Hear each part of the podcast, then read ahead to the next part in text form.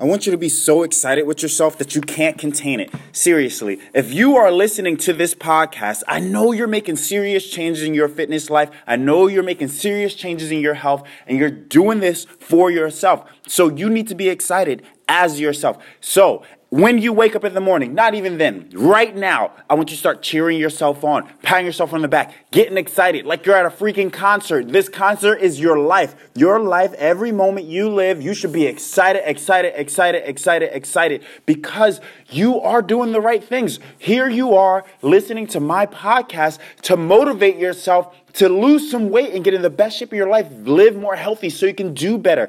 Why do we want to be in shape? Because we're going to be of better service to our children, to our families, to all those people out there who need us. So we need to be the superstar and you need to start cheering for yourself.